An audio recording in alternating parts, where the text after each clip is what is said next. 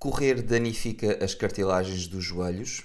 Será que aumenta a probabilidade de vir a ter artroses? Neste episódio faremos uma viagem pela história evolutiva da nossa espécie, assim como ver o que a ciência nos tem a dizer sobre a seguinte questão: correr é bom ou mau para as articulações dos joelhos? O meu nome é Miguel Moço, sou especialista em postura e correção postural e sejam bem-vindos ao podcast Endireita-te.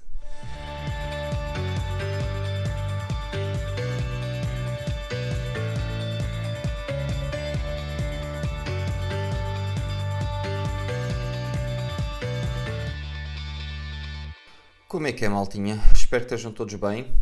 Este é um episódio muito interessante porque esta questão dos joelhos e da corrida é um bocado polémica, não, não tanto dentro do meio científico, mas mais entre os clínicos, sejam eles médicos, fisioterapeutas ou até profissionais do fitness. Isto porque, apesar de já haver assim bastantes estudos científicos a, estudar isto e a falar sobre isto, parece que, como em muitas outras situações, as conclusões destes estudos demoram um bocadinho a chegar aos profissionais de saúde.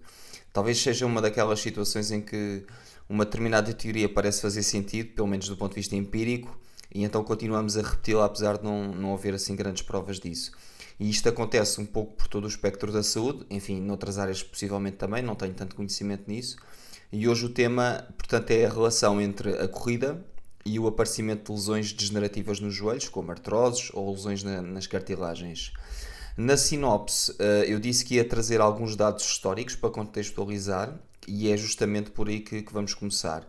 Eu acho importante começar por dizer, antes de mais, que este é um daqueles conselhos que se baseia naquela premissa de que o corpo é frágil e que temos que ter cuidados redobrados, como na, na coluna, relativamente, por exemplo, a impactos ou movimentos que podem prejudicar alguma parte do nosso corpo.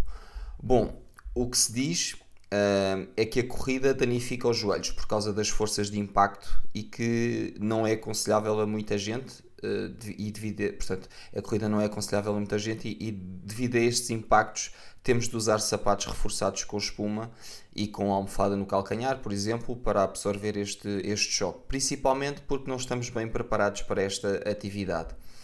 Teoricamente até pode fazer algum sentido, não é? As nossas articulações sofrem com os impactos da corrida, isto é verdade, Uh, isso gera stress nos tecidos e nas estruturas, isto também é verdade, como estruturas como os meniscos, as cartilagens, os ligamentos, e a longo prazo temos lesões por causa disso. Ou seja, esta é a conclusão das duas premissas anteriores. E esta conclusão é empírica. Uh, portanto, em teoria, isto faz sentido. Resta depois conseguir provar. E daqui a pouco já vou falar do que, do que os estudos nesta área dizem, mas antes disso, vamos, vamos fazer aqui uma pergunta, deixar aqui uma pergunta no ar que é, já pensou há quanto tempo é que o ser humano corre? Uh, a corrida nos humanos evoluiu há pelo menos 4 milhões e meio uh, de anos. Uh, a altura em que o Australopithecus, portanto, que certamente já ouviu falar, foi um ancestral do, do, do ser humano moderno, portanto, do Homo sapiens moderno, começou a andar direito sobre duas pernas. Houve alguns hominídeos, que foram espécies humanas antes do Australopithecus, que já começaram a ter esta capacidade de andar em duas pernas, andar bípede.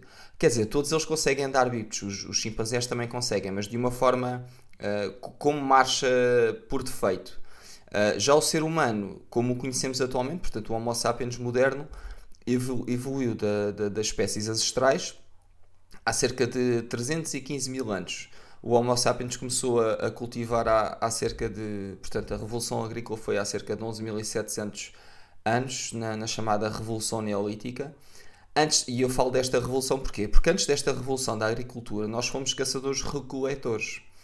O que é que isto significa? Caçávamos e, e fazemos uh, recolha de, de, de, alimentos, portanto, frutas, bagas, uh, enfim, tudo o que houvesse. E algumas pessoas, algumas tribos ainda vivem desta forma. Nós, uh, se olharmos, por exemplo, para tribos na América Central, ou mesmo na Ásia, ou mesmo na África, nós conseguimos encontrar algumas tribos que ainda vivem desta forma.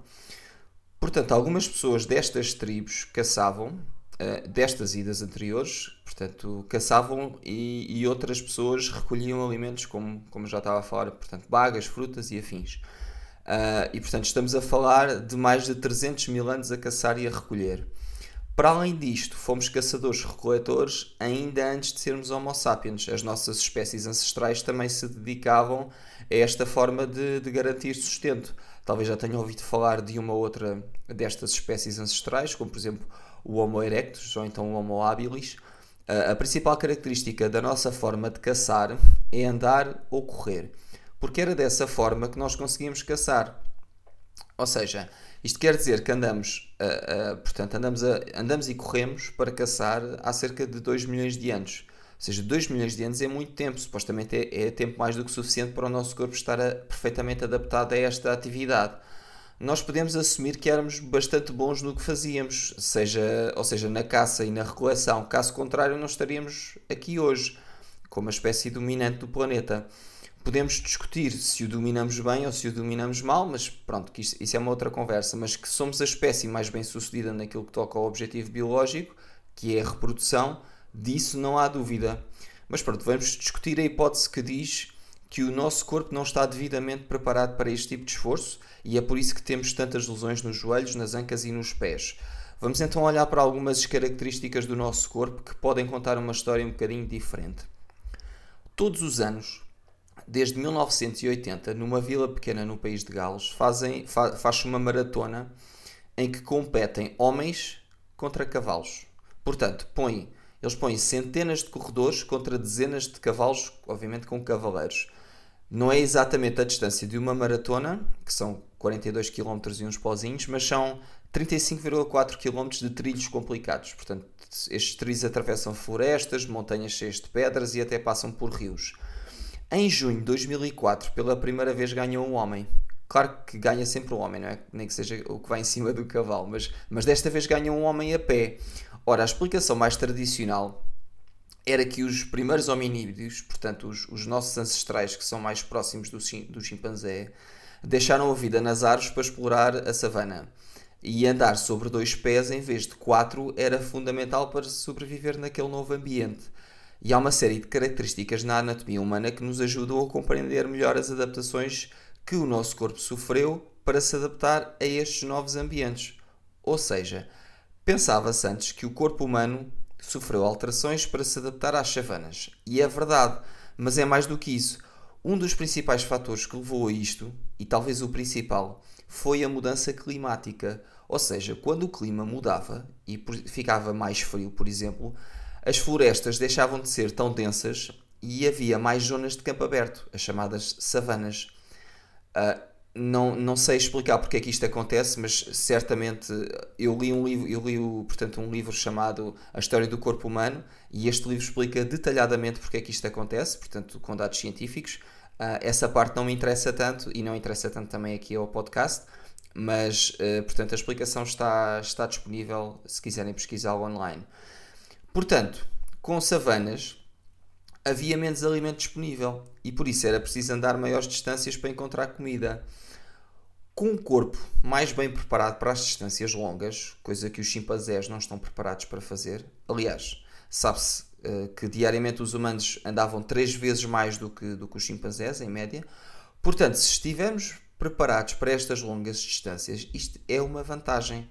E depois existem outras vantagens de andar sobre duas pernas numa savana. Eu não vos quero falar de todas, uh, por, mas por exemplo, uma delas é em pé o sol bate-nos na cabeça e nos ombros. Mas se estivermos em quatro apoios, ele bate-nos na cabeça, nos ombros e nas costas todas. E nas florestas isto não é um problema por causa da vegetação que é densa. Mas nas savanas essa exposição ao sol é mais problemática. Mas há outras características do nosso corpo que parecem ser especificamente adaptadas para a corrida e para correr longas distâncias. Ao contrário da maioria dos mamíferos, já para não falar dos primatas, as pessoas são corredores de resistência muito bons. Ou seja, em longas distâncias, as pessoas podem ganhar não só aos cavalos, como nós já vimos naquele exemplo que eu acabei de dar, mas podem ganhar a qualquer outro animal, como por exemplo aos cães, aos lobos, às hienas e aos antílopes também, que são, a par dos humanos, os outros grandes corredores de resistência. Se, se tem cão uh, e se costuma correr, uh, vai perceber que o cão, se correr ao seu lado, e se correr a uma distância, obviamente que se correr meia hora talvez não, mas correr duas horas, três horas, que é o que estas pessoas faziam para caçar, uh, o cão não vai aguentar, vai se cansar muito mais rápido do que você. Portanto, isto acaba por ser uma, mais uma prova de que realmente nós estamos muito, muito bem adaptados a, a esta corrida de, longa distância. E quais são as outras, portanto, quais são essas características que nos dão esta capacidade de correr longas distâncias? Então, temos várias, vou falar aqui de algumas. Glândulas sudoríparas, ou seja, a nossa capacidade de suar, os tendões de Aquiles, que é o tendão, o tendão que liga os músculos, os gêmeos ao calcanhar, as articulações grandes dos joelhos e também o músculo do grande glúteo, portanto, o músculo grande glúteo. Basicamente, isto dá-nos a capacidade de causar um desgaste brutal no animal que estamos a caçar, ao ponto de ele entrar em burnout, literalmente porque a temperatura aumenta até ao ponto em que ele cai para o lado. Nós não nos acontece isso. Porquê? Por vários motivos, mas um deles, e talvez o principal, é as nossas glândulas sudoríparas. Ou seja, as nossas glândulas sudoríparas, que são milhões pelo corpo todo, são uma forma muito inteligente de libertar calor, que é fundamental em esforços de longa duração, como por exemplo correr. Não ter pelo também é uma vantagem para, para mantermos o corpo fresco durante a corrida. Depois, durante a corrida, a energia cinética é armazenada nos nossos tendões, nos, nos tendões que são elásticos. No, no, nosso caso, na planta do pé e na perna, principalmente no tendão daqueles, portanto, aquele que liga os gêmeos ao calcanhar. Estes tendões esticam, não é? Portanto, eles esticam e quando recuam dá-se aquele efeito de recoil, de mola, e isto impulsiona o corpo. Ou seja, é muito provável que os nossos tendões tenham desenvolvido especificamente para a corrida. Outra característica, durante a caminhada, o nosso músculo grande glúteo da nádega, que ele consegue palpar se tocar na sua nádega, ele praticamente não se contrai, mas se começar a correr, a ativação é grande, o músculo vai se contrair bastante. Ou seja, parece que este músculo também se desenvolveu para a corrida. E digo parece porque este músculo também é atividade para outras, para outras tarefas, como por exemplo o agachamento e quando nos levantamos do agachamento. Pelo que pode não ter sido apenas a necessidade de correr a torná-lo mais forte. Agora, isto acaba por ser um pouco de ciência e alguma especulação, não é? A verdade é que se olharmos só para isto não dá para ter a certeza de nada, mas podemos aproveitar para olhar para as tribos de caçadores-recoletores que ainda existem hoje em dia. Uma destas tribos vive no deserto de Kalahari, no Botsuana chamam-se Bushmen, traduzido à letra são os homens dos arbustos. Houve um, um, investiga um investigador chamado Louis Lieberberg, Lieberberg exatamente, que, que os acompanhou no dia a dia para perceber como é, que eles como é que eles caçavam. E o que ele viu foi que os homens da tribo tentaram perseguir, eles, eles, eles perseguiam a presa, que era um, portanto, isto foi um exemplo específico. Eles perseguiram uma presa, neste caso era um antílope, até o antílope ficar completamente exausto. E isto com temperaturas perto dos 38 graus. Portanto, três homens ao início bebiam muita água e saíam juntos. Dois, dois deles inicialmente procuravam o rastro do animal, enquanto o outro se continha um bocadinho para poupar energia. Depois os dois primeiros ficavam para trás e o terceiro homem, quando os outros o encontravam, o terceiro homem depois caçava o antílope até ele ficar, eh, portanto, até ele ficar exausto e quando ele ficava exausto depois matava-o. Este investigador percebeu que o animal um, ou entra em colapso total ou reduz a velocidade até o ponto em que fica parado com os olhos completamente vidrados e não tem reação. Ou seja, uh, os caçadores obrigam o animal a sobreaquecer e isto acaba por confirmar que os humanos não só estão bem adaptados à corrida, como foi essa uma das grandes vantagens no passado. Dá para perceber agora porque é que o sedentarismo nos provoca todas estas doenças crónicas, como diabetes e, e problemas cardíacos e afins. Outra prova uh, que somos muito bons a correr, somos fortíssimos, é a quantidade de fibras vermelhas que nós temos no nosso, nos nossos músculos e que, por exemplo, os chimpanzés não, não têm. Estas fibras vermelhas são aquelas que nós usamos nas corridas de longa distância. Nós temos outras fibras, que são as fibras brancas, que são aquelas que nós usamos, por exemplo, como nos sprints. Uh, se nós olharmos, por exemplo, as, há uma característica entre as fibras vermelhas e as brancas. As fibras vermelhas não densificam, não, não hipertrofiam muito e as fibras brancas hipertrofiam muito. E por isso é que os maratonistas não são hipertrofiados, portanto não têm grande massa muscular, e os corredores de sprint, como por exemplo o Saint Bolt, têm uma massa muscular brutal. Já agora, os chimpanzés também não têm a quantidade de glândulas sudoríparas que nós temos e em princípio têm mais pelo do que nós. portanto, conseguimos perceber tanto quanto é possível, com os dados que temos, que o nosso corpo está bem adaptado para a corrida, mas continuamos com o problema das lesões que temos nos joelhos, por exemplo, e é disso que vos vou falar agora e com recurso aos estudos que falam sobre isto. Portanto, pergunta: será que correr danifica as cartilagens dos joelhos ou, ou os meniscos ou os ligamentos. Então, um estudo de 2006 que compilou os resultados de muitos outros estudos chegou à conclusão de que, e cito, níveis moderados de corrida não aumentam o, o risco de artroses dos joelhos e ancas e, que, e pode até ter um efeito protetor. E dizem ainda que correr diminui o risco de doenças cardiovasculares, diabetes, depressão, ajuda no controle de peso, a melhorar a densidade óssea e, e a diminuir a mortalidade.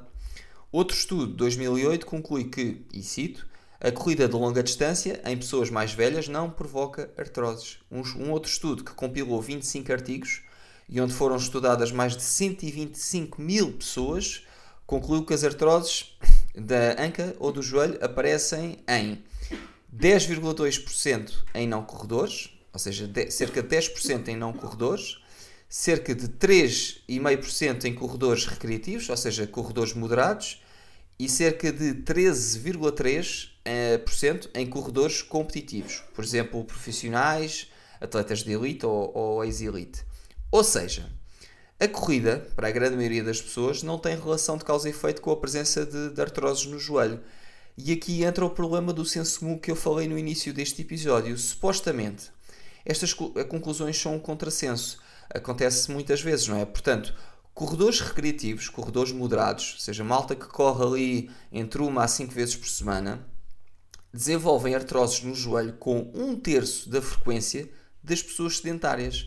Ou seja, no meio é que está a virtude. Porquê? Porque malta que corre muito e malta que não corre nada tem muito mais hipóteses de ter artroses no joelho do que o pessoal que corre de forma moderada. Já agora, vou enumerar os fatores de risco para ter osteoartrose no joelho, ou seja, o, o, ou seja, o que é que provoca ou o que é que agrava as artroses no joelho. Portanto, a idade é o primeiro, metade da população com artrite tem mais do que 65 anos, mas nem todas as articulações com artrose são dolorosas, não se esqueçam disso. Sexo feminino, ou seja, principalmente em mulheres entre os 60 e os 74 anos. Obesidade, para ter uma ideia, dois pontos a mais no seu IMC, ou seja, no seu índice de massa corporal, aumentam o risco de artrose dos joelhos em 36%. A exposição profissional é outro fator de risco, ou seja, flexões dos joelhos, agachamentos e levantamentos repetidos aumentam o risco de osteoartrose do joelho em 28%, mas não se esqueça que ser sedentário é ainda pior, ou seja, o que, o que isto nos diz é que, e, já, e ainda faltam aqui mais fatores de risco, mas só para fazer aqui uma espécie de uma pseudo-conclusão, Uh, o, que, o, o que nós vemos aqui é que nós temos sempre prevalente, nós, isto vai sempre acontecer, portanto a artrose é uma coisa que é um bocadinho como as rugas, vão sempre acontecer, mas o ser sedentário é muito pior do que ser, do que ser fisicamente ativo. E de preferência fazer uh, tarefas que não sejam muito repetidas, porque as tarefas repetitivas também acabam por, por aumentar este risco. Outro fator de risco, história de lesão traumática do joelho, ou seja, rupturas de ligamento cruzado anterior, rupturas de menisco, rupturas de menisco, rupturas de ligamentos, são, são rupturas de ligamento lateral interno, por exemplo, são outras lesões graves do joelho que, que aumentam o risco de ter artrose e aumentam muito, aumentam em 239%, é assim uma barbaridade. Portanto, pá, de preferência, evitar as lesões. E uma das formas que se evita as lesões é ser fisicamente ativo em níveis moderados. E por último, historial familiar ou genética. Portanto, a presença de um parente próximo com osteoartrose do joelho aumenta o risco em 72%. Há até um instrumento online para calcular o risco que cada pessoa tem de desenvolver artroses e eu vou deixar o link na, na descrição. Uh, portanto, as conclusões destes estudos revelam-nos duas coisas. A primeira é que há provas sólidas que sugerem que os corredores moderados têm um risco mais baixo de ter artroses do joelho.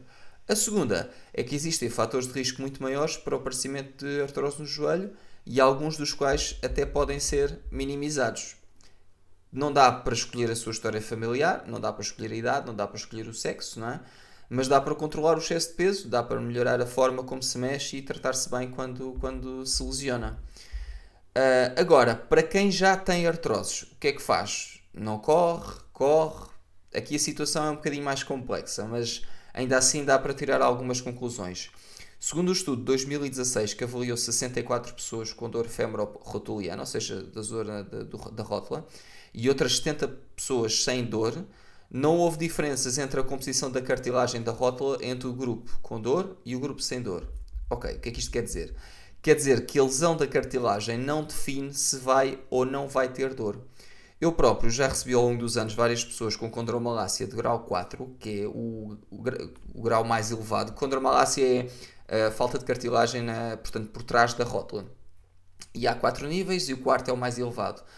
E já recebi estas pessoas com o nível 4 de, de condromalácia sem dor. Outras pessoas com este problema até tinham dor, mas muitos ficaram sem queixas após os tratamentos. Ou seja, a condromalácia continuava lá, mas a dor não. Claro, cada caso é um caso, mas eu costumo ver bons resultados quando o tratamento passa pela gestão e progressão de cargas, como por exemplo com bandas elásticas, halteres e, e até exercícios funcionais com o peso do próprio corpo. Uh, e já agora também com exercícios específicos para complementar a corrida da, da pessoa. Agora, o que é fundamental é que nunca é boa ideia correr com dor, e isto é uma regra de ouro para quase tudo o que é treino ou reabilitação. Ou seja, se tem dor, reduz o esforço até parar de ter dor, ou então pare temporariamente de fazer esse exercício. Talvez não esteja ainda preparado para o fazer, ou talvez precise de um tratamento personalizado, portanto, veja com o seu fisioterapeuta se, se for esse o caso. Portanto, lembre-se que hoje pode até não conseguir correr porque tem dores, mas se for bem acompanhado, pode voltar às corridas. Não há uma sentença para o resto da vida e que nunca mais pode correr. E pronto, era isto que tinha para vos trazer neste nono episódio. Espero que, que vos tenha ajudado a compreender que a corrida é talvez a atividade mais natural que o corpo tem, uh, que o corpo humano faz, talvez a seguir ao, ao caminhar. Nós estamos prontos para a corrida. Um, num próximo episódio vou trazer o tema dos sapatos de corrida e se precisamos ou não deste tipo de calçado todo almofadado para correr ou se podemos correr descalço. Isto é um tema para um. É aliás, é um tema para um, um próximo episódio, exatamente. Um, e este é um tema que não é preto no branco e por isso eu depois falo no, noutro episódio. Como vos peço sempre, uh, se gostam do, disto que eu vos trago, desta informação, subscrevam o canal, deixem as vossas reviews, identifiquem nas vossas redes sociais, façam-me chegar as vossas perguntas e também as vossas sugestões. Eu agradeço todo o feedback que me, pode, que me possam fazer chegar, porque isto ajuda-me também a, a, a melhorar o podcast e a torná-lo mais interessante. E com isto, despeço-me por hoje. Espero que passem uma ótima semana. Aproveitem este, eh, este dia, este, o resto da semana e fiquem bem.